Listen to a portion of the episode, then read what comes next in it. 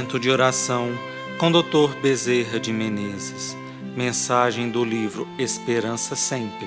Psicofonia recebida pela médium Shirlene Soares Campos no Núcleo Servos Maria de Nazaré. Interpretada por Maria Cláudia Santana. Música executada pelo violonista Eric Castanho e pela violinista Maria Clara Mesquita.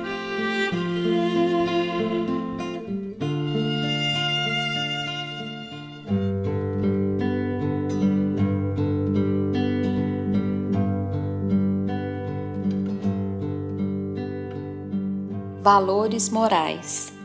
Muitas pessoas se queixam da solidão, buscam ambientes difíceis, companhias perniciosas, deixam-se arrastar na ignorância total dos valores morais e espirituais.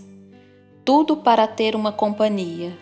Existe a solidão que sentimos, mesmo estando na multidão acompanhados e reverenciados e a solidão que gera a carência de nos encontrarmos com o nosso próprio interior.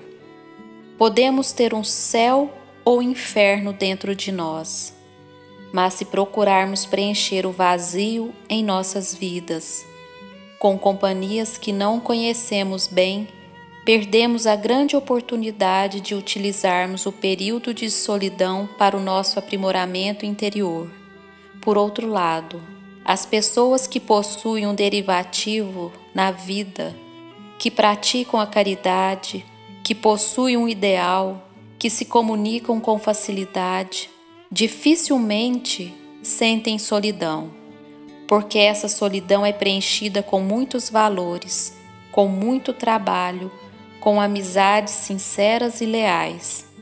Contudo, aquele que não sabe encontrar na vida uma meta, um objetivo a ser alcançado, é presa fácil para os enganos e a ilusão cresce em fantasias dentro de sua alma.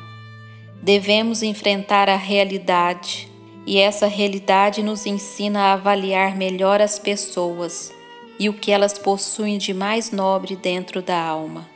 Nunca houve alguém mais solitário do que Jesus. Mesmo cercado pela multidão, e pelos discípulos.